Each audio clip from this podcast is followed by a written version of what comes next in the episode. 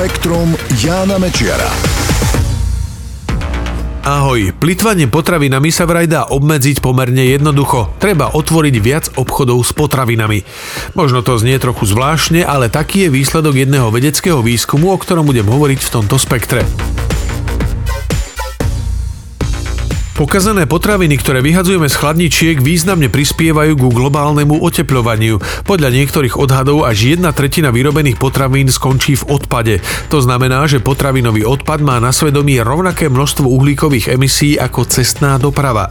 Výskumníci z Cornellovej univerzity sa teraz pozreli na to, ako by sa tento problém dal riešiť. Dospeli k záveru, že výrazne by pomohlo, keby bolo v mestách viac obchodov s potravinami.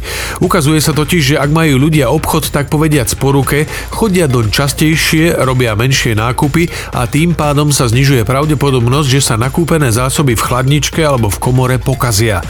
Samozrejme, svoje výskumy a výpočty aj pozorovania robili v amerických mestách, ale dá sa povedať, že to platí univerzálne. Zistili napríklad, že ak by sa v Chicagu v oblasti s rozlohou 10 km štvorcových pridali len 3 alebo 4 potravinové obchody, množstvo potravinového odpadu by sa znížilo o 6 až 9% To by prinieslo rovnaké zníženie uhlíkových emisí, ako keby 20 tisíc aut začalo jazdiť na elektrický pohon. Výskum ukázal, že vo väčšine veľkých miest je výrazne menej potravinových obchodov, ako by mohlo a malo byť z pohľadu zníženia plitvania potravinami. V spomínanom Chicagu by napríklad bol ideálny stav 200 obchodov na 10 km štvorcových. Dobre by bolo aspoň 50, no dnes ich tam je len 15. Urbanisti a mestské zastupiteľstvá by preto podľa vedcov mali podporovať vznik nových obchodov zdrojov, aby sa dosiahla ideálna hustota vzhľadom na počet obyvateľov. Už viac ako 30 rokov sa vedci snažia nájsť vakcínu proti vírusu HIV. Márne. A teraz prišla ďalšia nedobrá správa. V Južnej Afrike ukončili testovanie experimentálnej vakcíny, pretože sa ukázalo, že nefunguje. To testovanie sa začalo ešte v roku 2016. Predchádzajúce skúšky naznačovali, že to nebude žiaden zázrak, pretože fungovala len asi na 30%. Bola to však jediná vakcína na svete, u ktorej sa zdalo, že aspoň nejako funguje.